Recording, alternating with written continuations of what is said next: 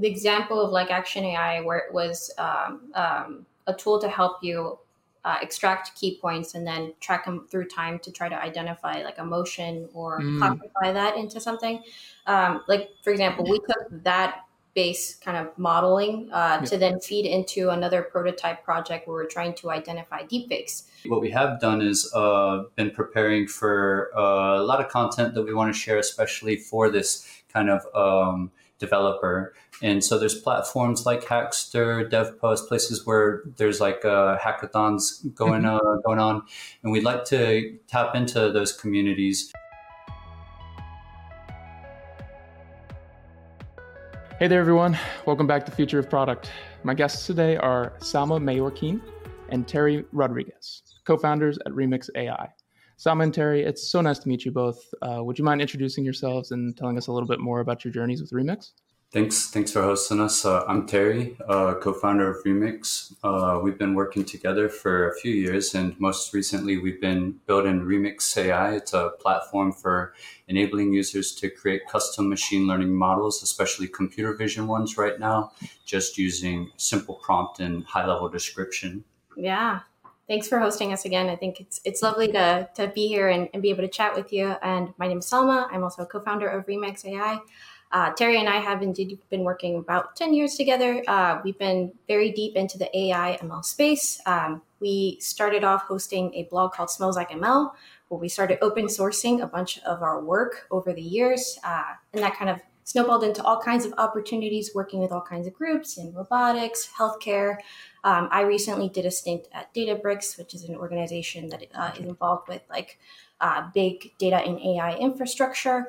So all those kind of experiences have now led us into the path of starting up Remyx AI this year, which is uh, we officially incorporated around March. So it's it's been a few months. Uh, so we have a, a long way to go yet, but uh, we're really excited to kick it off. Awesome. Very cool. Well, uh, to start off, let's talk a little bit more about Smells Like ML. Um, first of all, great name. I do wonder what ML smells like. Um, Actually, Terry has a great story about how that name came about. Oh yeah, so let's hear it. Sure. Well, I mean, it's a you know a reference to "Smells Like Teen Spirit," but uh, mm. it's also uh, our goal was to try to create ML content we were sharing that was aimed more at conveying the intuition. You know, when we started the blog, we thought there was a lot of uh, kind of introductory content, and we wanted to do more with showcasing ML in application and uh, uh, custom applications that we were building and how we saw uh, this tool fitting into the products we wanted to create. Yeah. Cool kind of hitting on on uh, that idea or extending it, we were really developing our intuition for how we would use the technology, um, how we might anticipate it would work and play a role in building like a, a larger project. So it's very much kind of like smell, uh, mm-hmm. kind of hinting to intuition. Yeah, since that people uh, associate with intuition or kind of uh, um, yeah your your uh, your gut gotcha, gotcha. Well, first of all, I uh, I love Nirvana, so great reference. Um, what what kind of motivated you guys to uh, to start this? Right, because y'all have been in the AI space for some time now. Yeah, yeah. Uh, for smells like ML, um, we were we were interested in putting out um, our, our projects, and we saw that as kind of um, an ideas lab. We uh, mm-hmm. had been exploring different ideas and thinking about uh, where there might be an opportunity to build product. But um, as we were exploring more with the Remyx idea that we started at the beginning of the year, we felt like there was a clear product need. Um, we'd been working in uh, helping other groups in their machine learning initiatives as ICs or the single individual in a company trying to start off some initiative or um, consulting with groups that uh, have bigger teams and is part of bigger uh, engineering efforts. And uh, there's a lot of problems that uh, both experts and novices face. Something like data access can be a blocker for, for anybody. Right. Um, but we saw the, the chance to use data generators, image generators to help uh, uh, alleviate that problem. We saw a lot of people struggling through challenges converting models like what works in research maybe requires a lot of modification before it can make it into product. And in mm-hmm. product, you might face a lot of the real world constraints for, you know, is this model fast enough? Is it accurate enough? And it takes a lot of expertise to find the right part of the uh, trade off there. So bringing bringing something that uh, works um, in a academic benchmark data set pretty mm-hmm. well into production where you face different constraints and trade offs was a challenge. And we saw a chance to um, build up some of that machinery and, and uh, some of these tools with generative AI were uh, doing a lot to help resolve those gaps with data access yeah. So I think the idea is through the years of experience that we've had working with various groups, you know, as Terry described, at various levels of expertise, we found that there were still some recurring same blockers that a lot of these mm-hmm. organizations were experiencing. So, for example, as Terry said, the lack of data. Um, you could be a large organization with plenty of data, but now you're stuck with the problem of processing it to before handing it off to the machine learning engineers to actually produce a model out of it, or you could be at the place where you don't even want to do data licensing or you're not really interested in building up the infrastructure just to get a test or an experiment out. Mm-hmm. so we saw with the latest advancements you know in the last year or so with generative ai and llms uh, be able to construct a product that could help bring down some of those barriers and get more people through the finish line just getting started just getting something up and as we continue developing the product be able to support and abstract essentially ML infrastructure, uh, mm machine learn, custom machine learning into a service that most people could use with minimal expertise required. I see. Kind of building the scaffolding for the future that we all see coming, where this is a must have for every business, right? Exactly. Sure. I think the promise of AI has been around for many years now, mm-hmm. uh, prior to the, the, the breakthroughs that we've had recently. But um, you know, we're still experiencing a lot of the problems, a lot of the the baggage in some way that you know ML mm. infrastructure uh, is to just being able to produce like a machine learning model that then gets used in another context. Hmm. I see. Makes a ton of sense. So, so just to rewind a little bit, um, could I hear a little bit more about both of your individual kind of paths to AI and, and what led you to want to specialize in this in, in the first place? Because, like, like, I mentioned earlier, you two have been in the field for some time, long before all the hype kind of came around, right? I guess um, I got into machine learning um, as a career around 2014. Prior to that, I was doing a lot in math and I was interested in analysis and optimization. But as I was looking for ways to apply that uh, that training, I uh, became really interested in the machine learning problem and automation. I um, I started in uh, in healthcare, and so I was. Mm. This was an experience that I had as um, you know, the only person representing that that uh, initiative in a large organization that has you know politics and it's highly regulated. Data access is difficult, mm. and um, through that experience, I, I learned um, a lot about uh, processing text and data and um, building cloud cloud infrastructure around that. But uh, I became really excited by what I was seeing with uh, computer vision. This is probably mm. closer to 2016, 2017, deep learning had uh, was starting to take off. Maybe uh, 2015, 2016, it became easy with the tools that were out there. And uh, I wanted to invest more in that. It looked like uh, deep learning was a was a powerful tool for approaching a lot of different problem types, different domains, different data types. So I really wanted to build out more experience with that. Became uh, we became very excited by what we were seeing with uh, how people were able to go to market in the internet mm. economy. Mm. It seemed like it was easier for a maker to reach an audience and make a real product. And I guess we started experimenting a lot with hardware products around that time and putting out a lot of our projects, prototyping like uh, AI enabled IoT projects to learn more mm. about the constraints that you face building uh, building out those kind of uh, tools. I guess more recently, like as we had been doing more with vision and video and deep learning and kind of maybe more interested in software than, than hardware, it's uh, easier to, to reach your users. We, um, we really became interested in trying to address these problems around building ML infrastructure, um, doing more automation, using synthetic data, data generators, and uh, procedurally generated data to uh, deal with these problems. And we've always been working as a small team with limited resources, so we've had to use transfer learning and be learn to be very efficient with limited data. So mm. I think this experience kind of like put us in a, in a mindset. Um, where we could we could help other people, especially in that zero to one phase when they're trying to uh, bring all the resources required to stand up that that uh, demo or get that first version out so that they can iterate. I see. Yeah. Gotcha. And I think um, my journey into AI was definitely influenced by Terry's journey. Um, I was still in college when Terry was starting out in that healthcare organization, and I was observing a lot of what he was into, um, mm-hmm. generally what was happening in software overall. And I also have, uh, I discovered my love for hardware. Um, I mm-hmm. started off kind of self-teaching myself about um, you know, computer science through working with Arduinos. So I was kind of tinkering around a lot in that area.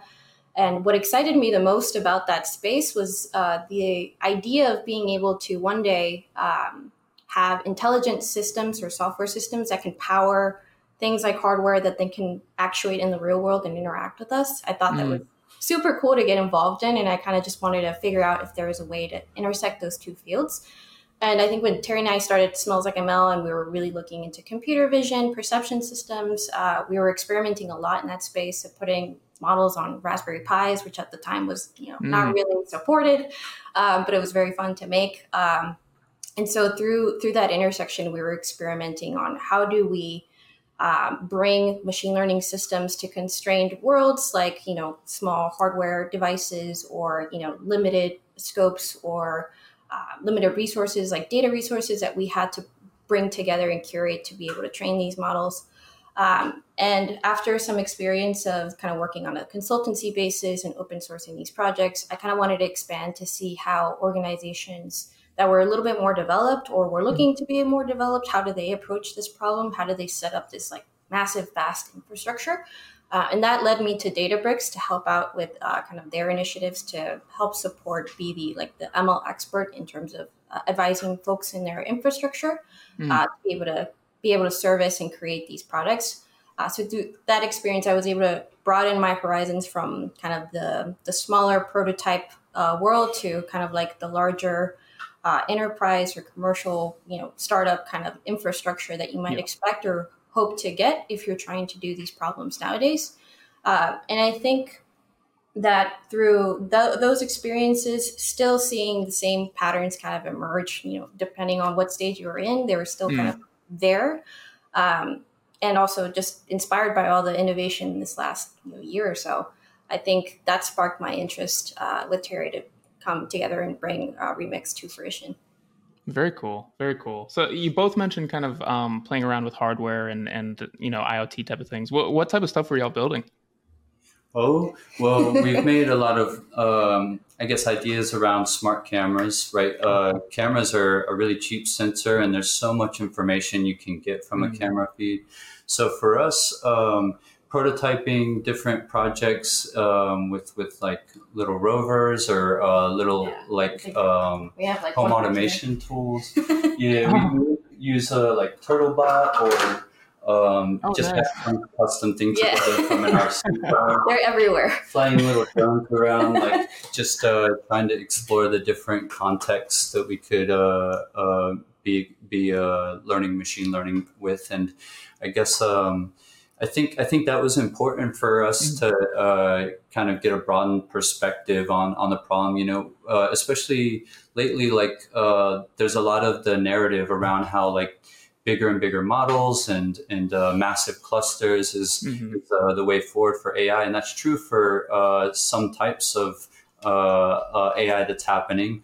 But it's also true that um, we we will expect to see a lot of products that have cameras on everywhere to enable them to move around in the world. Mm-hmm. So they'll need to perform perception.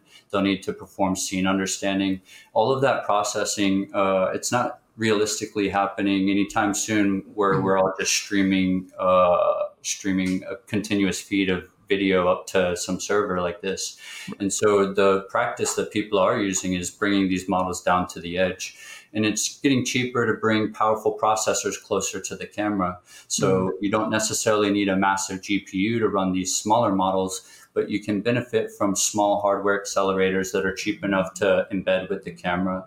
And so it's a different um, paradigm for uh, how you're deploying machine learning, and it comes with these additional challenges. So we're interested in helping people around kind of these really technical uh, uh, paths to bringing vision. Mm-hmm. Uh, we're seeing a lot of breakthroughs in uh, being able to reason about text and you know go from few instances of text to um, doing doing you know spectacular feats in automation with ChatGPT.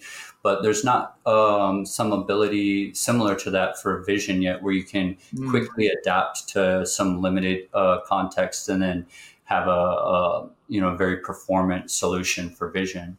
Yeah, I see. Did you have anything to add there, Salma? I think uh, kind of reflecting back on some of my favorite uh, hardware mm-hmm. projects that we've done. Um, one of our earlier ones is called Yoga AI. Okay. Uh, what we did was use a Raspberry Pi, right? And we put it behind a kind of one way glass mirror that uh, would allow you to practice yoga. So it would identify oh, your wow. yoga poses and it would have like a kind of like a voice agent that would guide you through a flow. So wow. it would be able to identify if you did it right and then move you to the next step.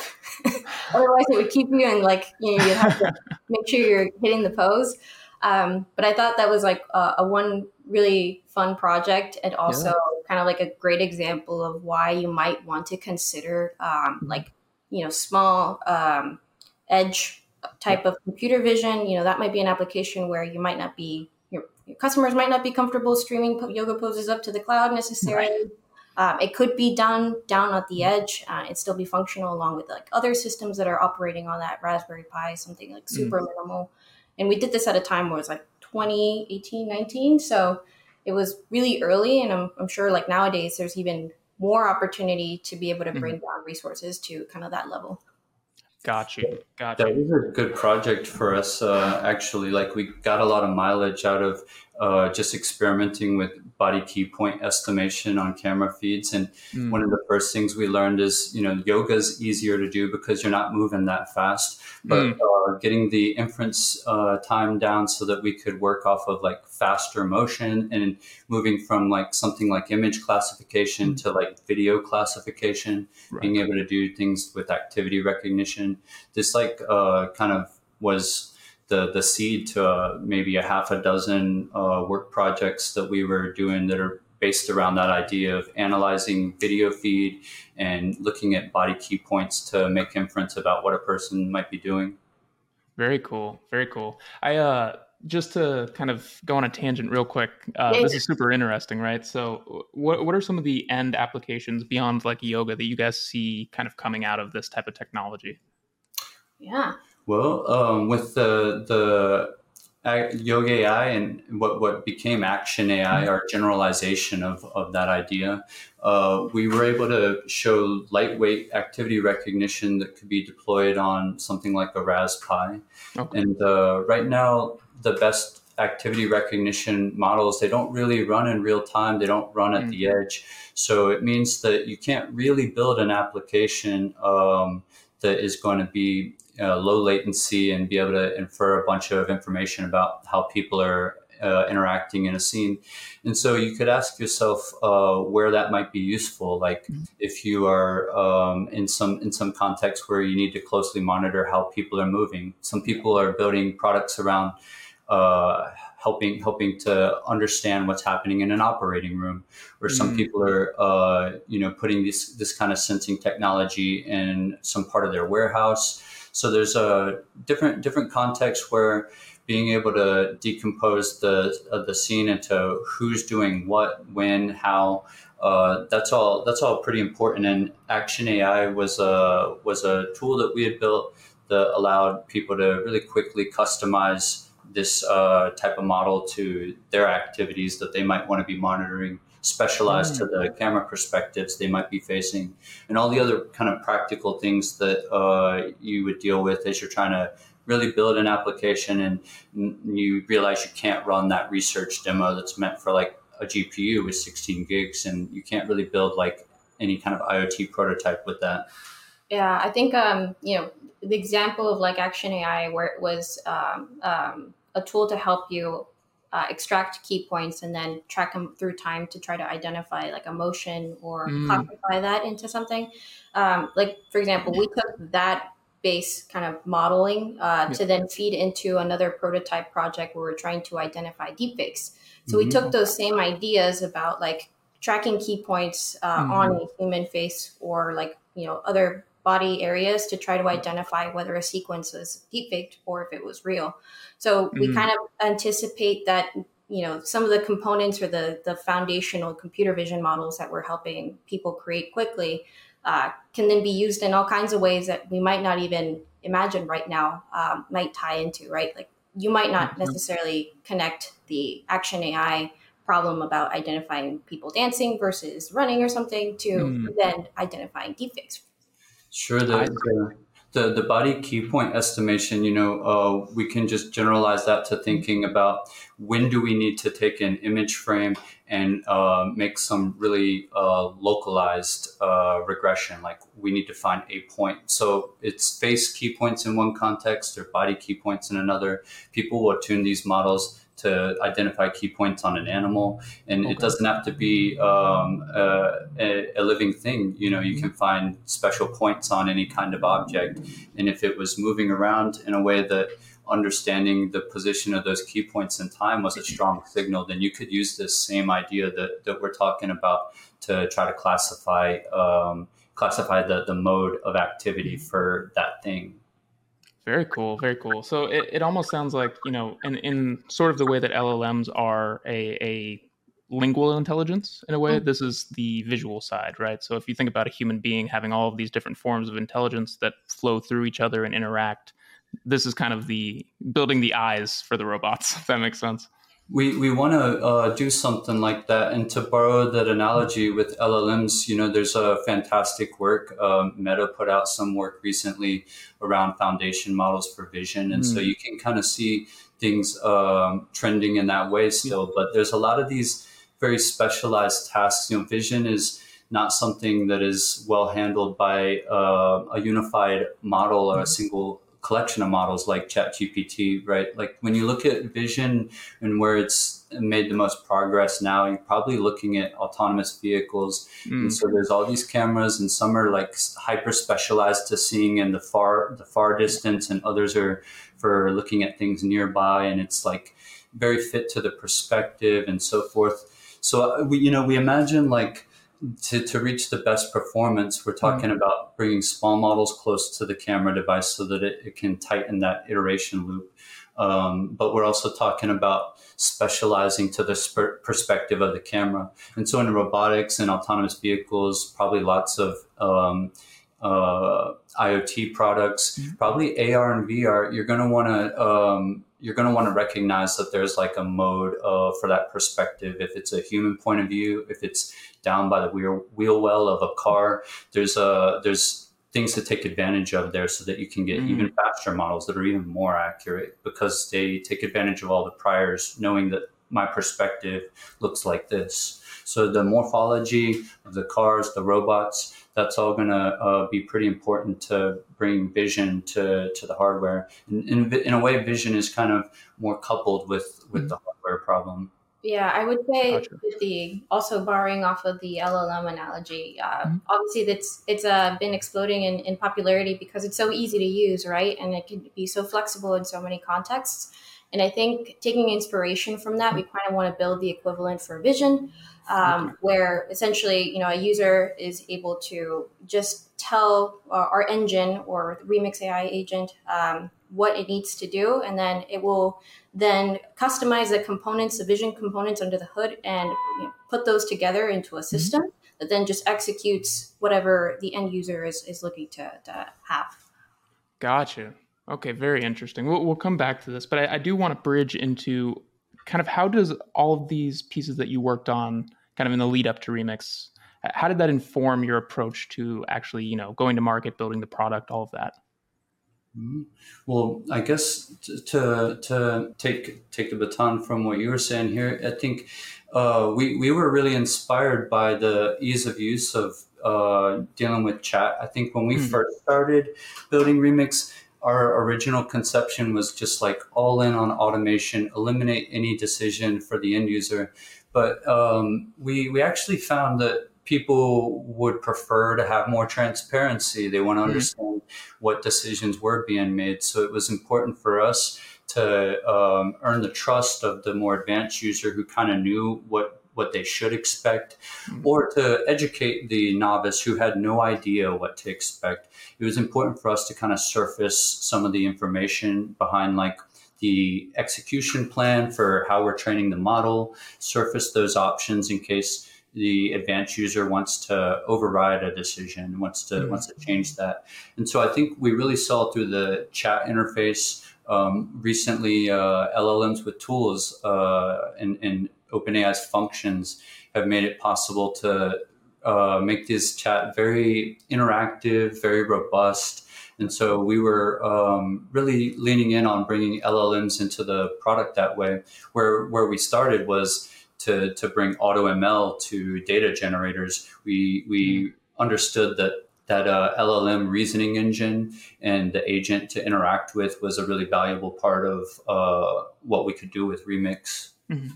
Yeah, I would say that uh, for me, my especially my latest experience, um, I was talking to a lot of customers every day, um, mm-hmm. coming from all different backgrounds, and I think that uh, all of the the various like hiccup or you know blockers that a lot of these groups were experiencing, to me, it kind of all distilled down to um, if they had something that was very easy to use, mm-hmm. then they would get past a lot of these hurdles. Um, and so I think um, the latest developments in LLM and generative AI and, and, the first idea of coupling generative AI with AutoML uh, mm. was kind of trying to come up with a solution that was hitting more on the nose on that ease of use. I think that over the last, you know, decade or so, we've had lots of tools to enable more developers, but it's still kind of like a, a very technical developer, a very specialized developer that can use these tools effectively. And so I think with the latest waves of kind of like the, the latest iteration of AI, we think that we can make something a lot simpler for more people to use. So that's that's kind of the the, the goal. Gotcha, gotcha. That that makes a lot of sense. So who then is your guys' kind of ideal user? Um, if if you're making it more you know kind of adoptable to non-specialized technical folks I suppose we we uh, think that right now an ideal user is somebody uh, who's trying to build like IoT uh, projects like we were, and um, the the challenges of doing that for like a custom application are mm-hmm. not trivial, as we're saying. But they they uh, that shouldn't necessarily be a blocker to their innovation. And so, if we can provide that scaffolding that allow people to um, to de-risk the development of something or prototype something, if it's for a project, if it's for some early initiative in in um, in their company, what they want to do with product, I, I think um, we we think that it's. Uh, we think we think that it, the, the tool is going to be really well well suited to knock down those those challenges for a lot of users and make it uh, more accessible to a much broader audience. Yeah, I, I visualize that we start off with folks who are very interested in, in building these applications, but maybe like don't have the data or, mm. you know, aren't really trying to uh, get into the weeds of which architecture do I pull and how do I put this together.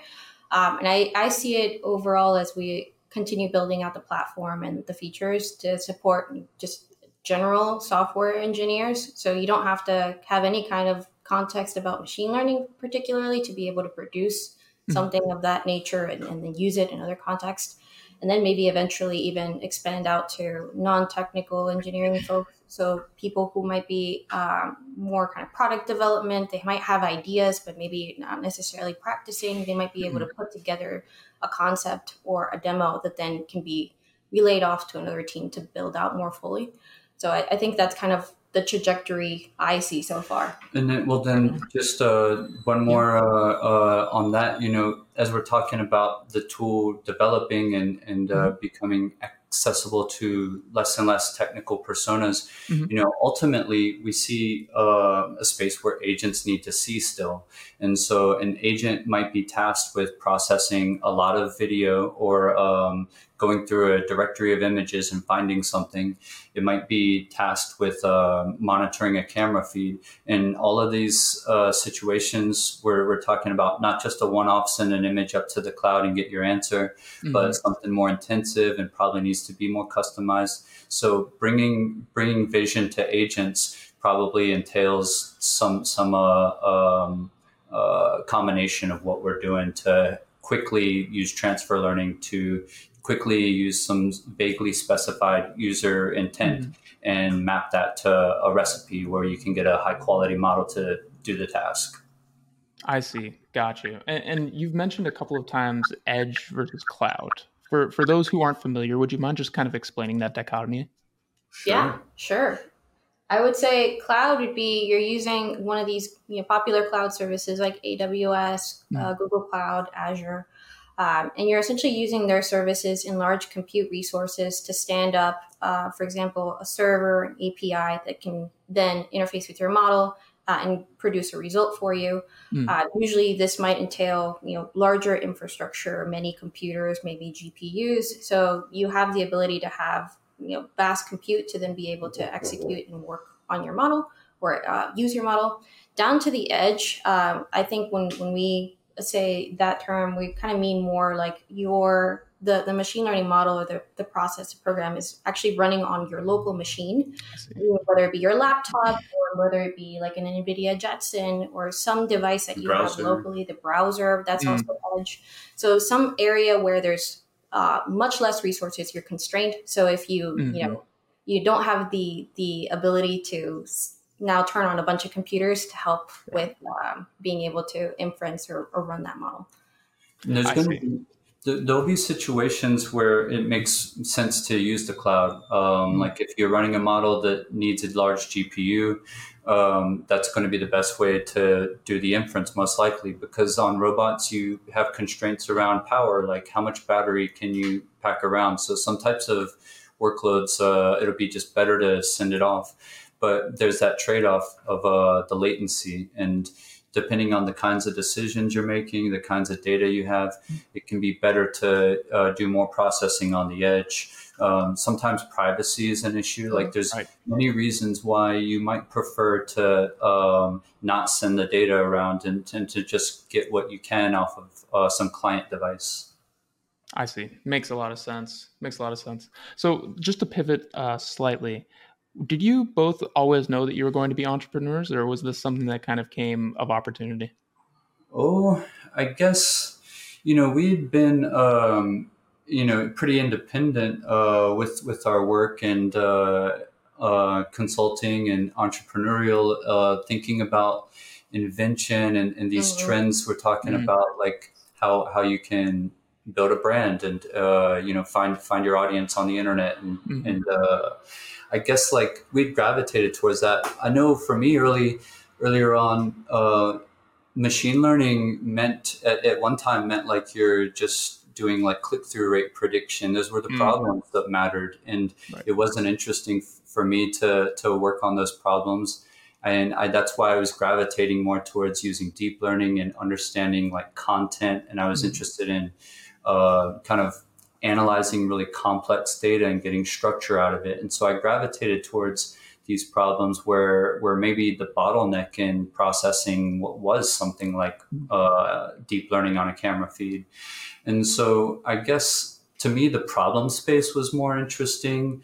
I thought the building for ourselves would be more interesting. Like, I don't have a click through rate prediction problem, but I can imagine lots of exciting things that I would like to see, like moving around, mm-hmm. doing stuff for me. I, I uh, love the idea of kind of kicking back and knowing that there's a lot of automation happening, and, and I'm uh, yeah. doing doing so many things because of the investments I'm making into those mm-hmm. systems And so I think lots of people want that. It's just uh, still a challenge for anybody. Not everyone can build their own, but it is getting a lot easier mm. for people who can build them to uh, uh, package them for others. Mm. And so that's what we're really thinking a lot about now is like, how can we take the problems that we were really interested in that have been difficult for others and just try to package that to help others have a higher success rate? It's like building the model is just a small part of that product. You know, mm there's this awesome paper out there, uh, highly cited, "Hidden Technical Debt in Machine Learning," and mm that's that's really like kind of uh, the maybe the genesis of like ML ops is understanding that the, the model training is just a small part of all the infrastructure that goes into maintaining uh, and, and, developing a system that can uh, not succumb to the to the problems like data drifts and different things that you need to monitor for. So for us, uh, getting into this space and seeing how complex it is and understanding that if uh, if we did what, what what we're seeing out there, which is to make a co-pilot for these kind mm-hmm. of workflows, if we could if we could do that effectively, there would be a lot more of these products that we're excited to see. And so, yeah.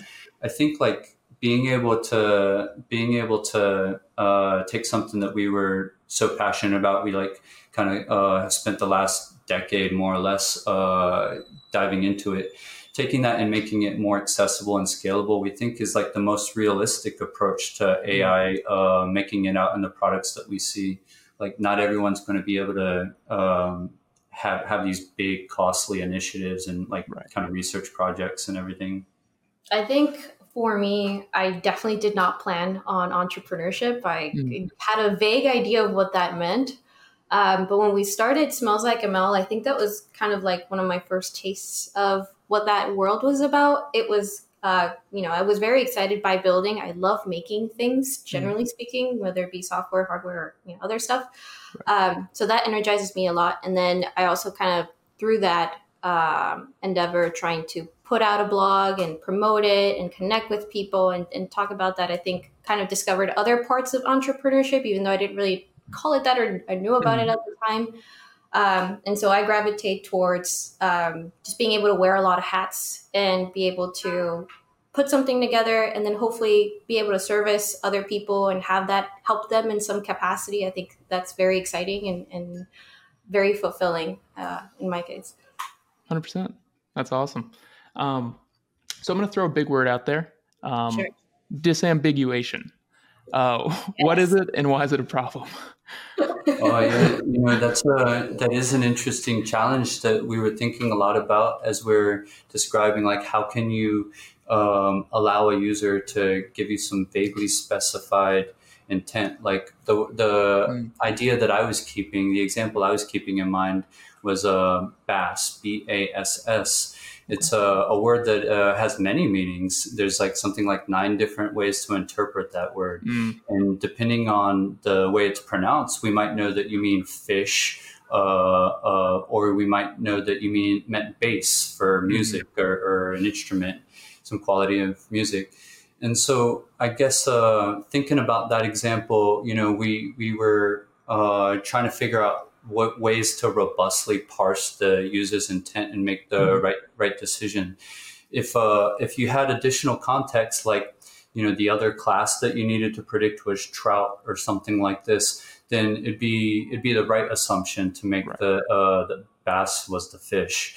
But um, maybe maybe take that idea a step further. And what if the two words you had were bass and mm-hmm. drum? It turns out that you know you can interpret those words both musically and as uh, two types of fish mm. and so the the important idea here is like getting as much context as you can from the user like when we have a user fill out through the text prompt there's a lot of ways for them to describe what they're what they're doing with the problem there's ways for additional context to uh, help help uh, tip the the agent into reasoning about it one way or another. Mm-hmm. But we also present the uh, plan to the users so that they can kind of check off on things. And uh, part of ways that we're generating the data is like when we when we understand the context of of um, these concepts that were introduced by the user. Like I want to train a fish classifier, and my classes are mm-hmm. uh, trout and bass or whatever. We can we can um, we can also use these powerful LLMs to give us more information to help us with generating data or retrieving data. So when we know uh, when we know more information about the context of how the uh, application will be deployed, it can help us uh, generate data that's closer to the distribution you expect to encounter.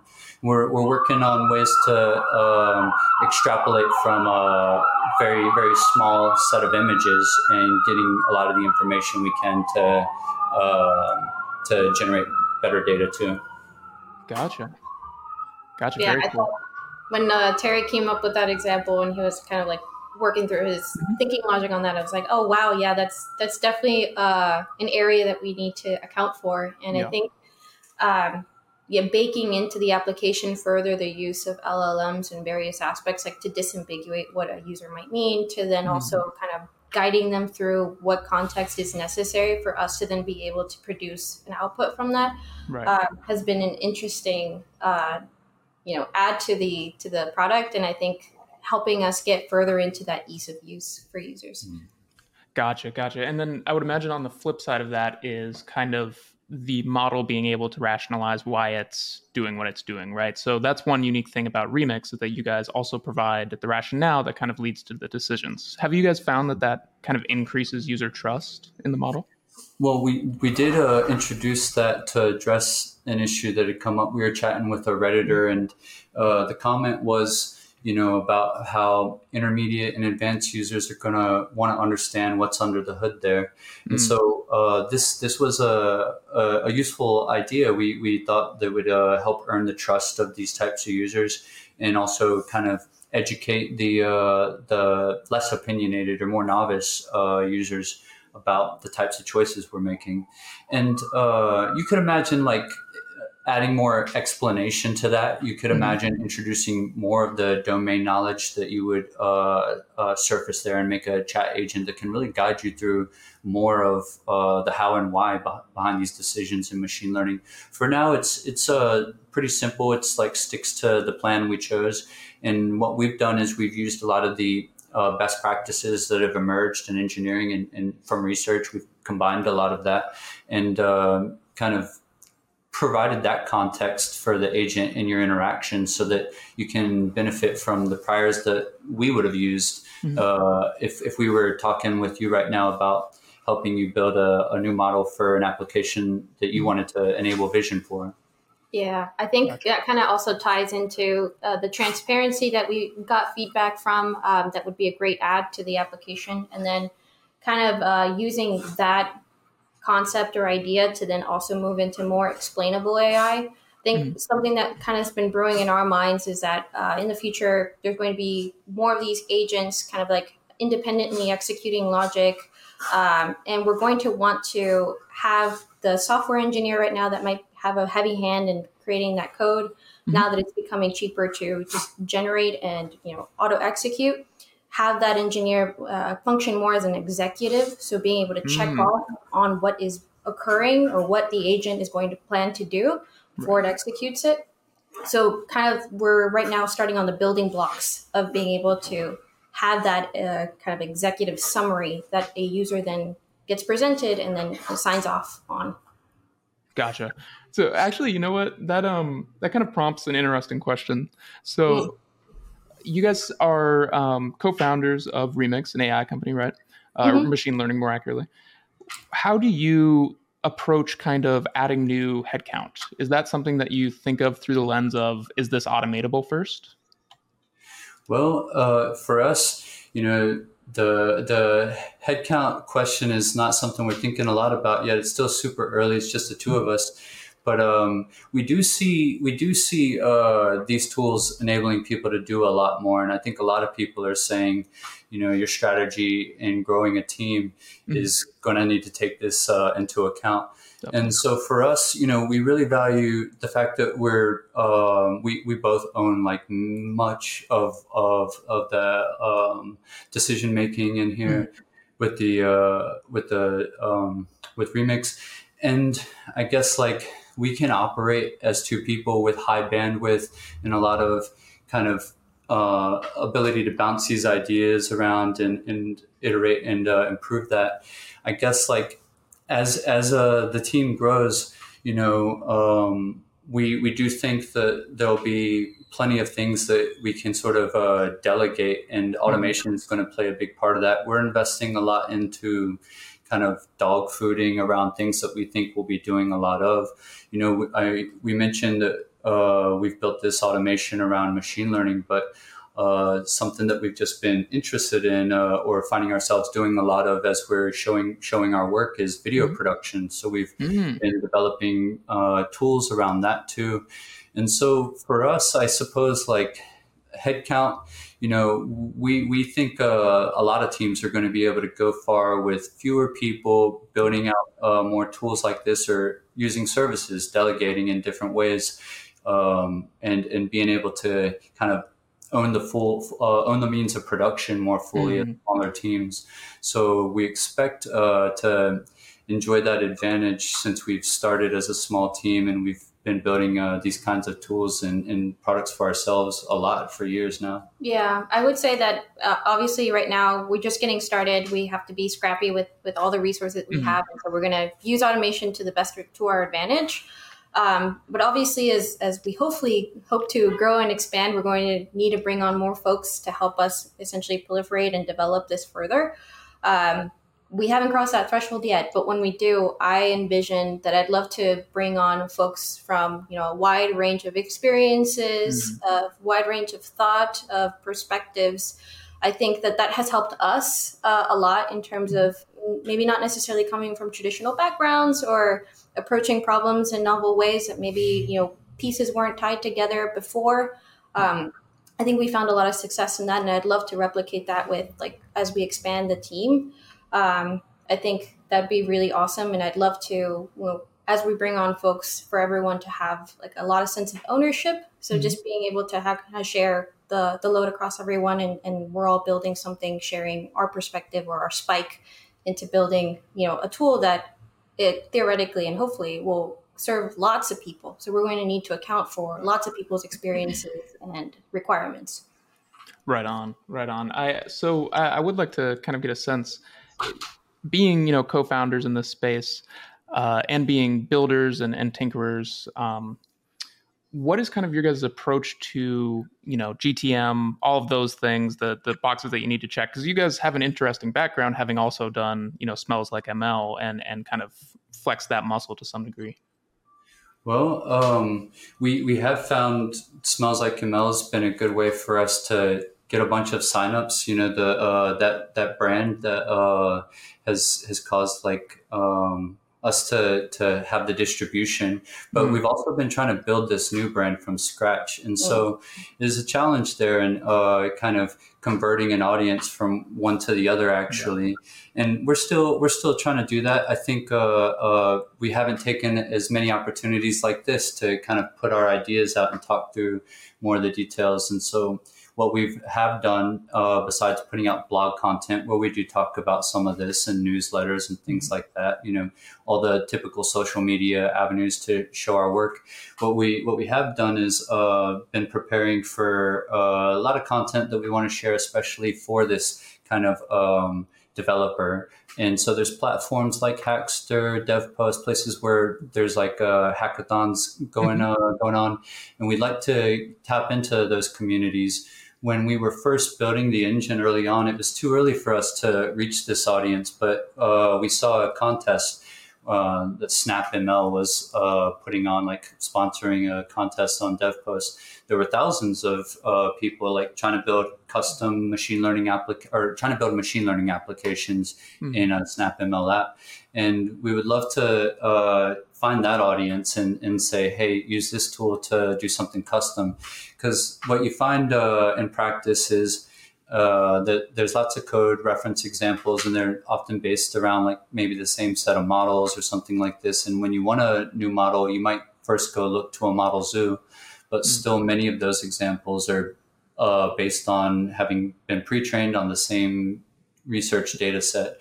So it, it really is that uh, last mile optimization, the, the mm. customization steps that are required to go from I have all the resources in theory to like now this works very well for my application. Right. The way I think I, I see go to market as, as Terry described is very developer centric to start. Mm-hmm. Um, obviously, we're a two person team and, and, we might be kind of like a you know scrappier, uh, kind of like a efficient resources type team. And I think uh, kind of going developer first might be a good strategy for us to start with. Um, I'd love to win the, the hearts and minds of developers by mm-hmm. enabling them. Uh, as Terry described, we were thinking about putting on contests where folks are invited to come in and, and try out the engine to build something new. I think mm-hmm. that that would, you know, developers who are coming in to build maybe personal projects or an idea that they have on minimal resources kind of helps uh, paint that theory or thesis that we have that you know you can do something like this with very minimal resources using a service like Remyx ai mm. um, and through being able to kind of take their feedback and see how those those uh, you know first group of users use the tool and how they'd like to interface with it i think that'll inform how we want to build out the ecosystem the platform so that it could then service more startup commercial enterprise grade um, yeah. communities i think that um, you know there's different motions it could be top down or bottoms up in terms of you know how you might sell to an organization uh, and i'm a fan of um, bottoms up i think that you know being able to win the the minds and hearts of the users of the tool that are then building out through the tool, like the actual product to the, you know, um, the stakeholders. I think that that works really well. Mm-hmm. On that note, you know, uh, anyone can actually get a free model just by signing up. So oh, wow. if you want to try it out, make a model. It'll take about 30 minutes probably and uh, and I think just making it like really accessible for people to try it out, test it on your own examples, give us feedback, and we'll give you uh, some more free free model runs. We're uh, still trying to build it out and um, really find really find uh, uh, the the customer base that this is going to be like really exciting for.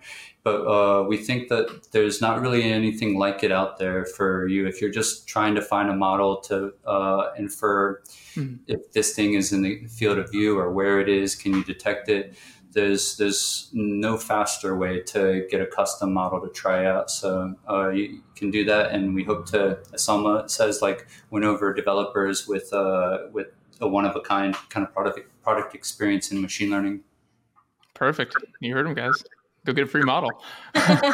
um, so with that, I have uh, just two questions left for you guys because we're running a little tight on time. Um, sure. This first one, I'm not exactly sure what I even necessarily want to ask, but it's a it's a hot topic, kind of in I think computer vision. Right? Mm-hmm. Is um, just to whatever extent you feel comfortable talking about it. What do you guys think about some of the concerns around you know security and surveillance when it comes to computer vision? Oh, very, very serious issues. You know, as we're talking about cameras on everywhere, mm-hmm. uh, I think people are entitled to uh, privacy, and I think you know we thought about privacy a lot. You know, we we were thinking uh, some time ago about uh, solutions around that, like how could you automatically mask uh, uh, images to protect mm-hmm. privacy and make it where you needed to unlock a video file to uh, be be privileged to see like what was happening there like how can you how can you enable privacy by default mm. and so for us uh, we, are excited that for now like a lot of privacy is built in by design because we're not taking uh, user data at the moment like mm. we're going to work on ways to work with very limited user data but we want to allow the user to have you know the, the total decision power on if if that data is persisted and and uh, when it goes away. I think um, as far as like surveillance and uh, and a lot of the kind of ethical issues in computer vision, um, it's it's another reason why we're excited about the tool having internet scale data and generators means that we don't have to compromise on a, a providing the ability to uh, help someone train a person detector. But we also don't want to uh, necessarily be leaning into owning um, uh, models of that type. Mm-hmm. You know, there's there are you know services or experts, people that are really committed to making models that are like very reliable and fair. Mm-hmm. And we don't think that that's the uh, the strength of generative AI uh, mm-hmm. data sets right now. But where it does shine is in getting you access to data that would be difficult to acquire. You know, internet scale data, you've seen many of the objects that you might realistically care about. You've seen them many times, and through enough variation, that these models are pretty good at uh, giving you data that meets the requirements. And and so being able to help someone build up that custom data set that doesn't exist yet is probably where the strength of uh, generators and internet scale data like this is right now. But um, there's biases in that data set that won't work for every situation. Earlier, I was talking about a camera specialized to the mm. perspective of the wheel hub of a car, but we don't have uh, large scale data sets like that. You know, this is part of uh, um, the investment that we'll need to make as more users are turning to those use cases and more investments in procedurally generated data, mm-hmm. like going outside of what can be done with the uh, generators that are have been open sourced, specializing our own generators as we mm-hmm. get um, more users using the data, and we're building out beyond just the model training as we're able to uh, deal with model deployment mm-hmm. and as we're able to work out ways to uh, sample that data we'll be able to uh, specialize our models to better suit those those users. So we have a we have a starting point with this mm-hmm. technology, but there's still a lot of work, and especially as we're trying to like navigate the ethical issues around uh, putting cameras that can sense everything out there. Uh, right, right. Yeah, I think you know as we we start off obviously we're we're at the very beginning so kind of like starting to lay the foundation of some of those components mm-hmm. but i do think that as as the space develops as we develop as an organization that these these use cases are definitely going to be sought after many people and i think that um, you know bringing it back to that explainable ai angle i think that's mm-hmm. even going to be more and more important as we kind of get deeper into using these technologies um, bringing more and more context to the end user about what the machine learning model has captured and how it operates, I think mm-hmm. will be really important if people choose to use you know these technologies in that context. So I think uh, I'm excited to see more of that happening, so that we do have safer applications in those more sensitive contexts. No, right on. It's uh, it's definitely heartening to hear that you know the people building these uh, types of things are thinking about it, though, right? Like I, I think yeah. that that's, that's crucial. Yeah, hundred um, percent. All right. So last question.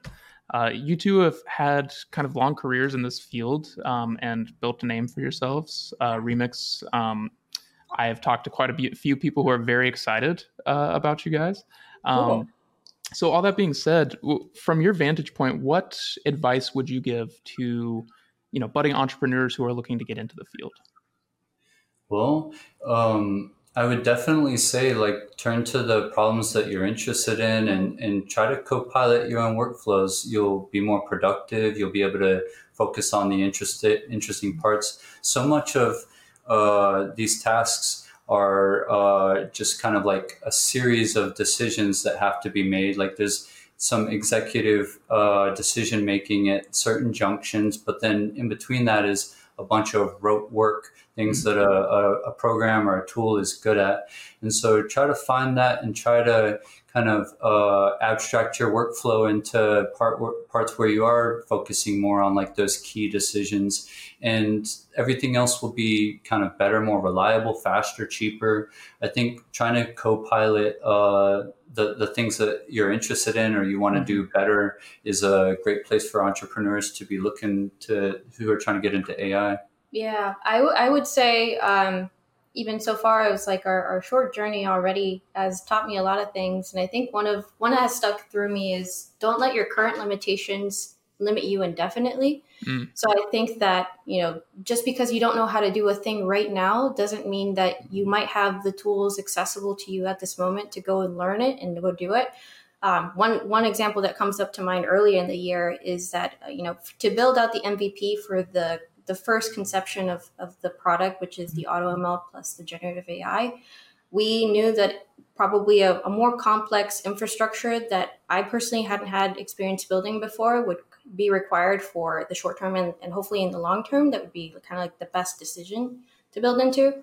Um, but I definitely had to learn a lot of tools along mm. the way to make that happen. And I think that, you know, initially we thought it would take us uh, a few other people or a few other folks to bring on um, maybe more money, resources, time to just get that MVP out.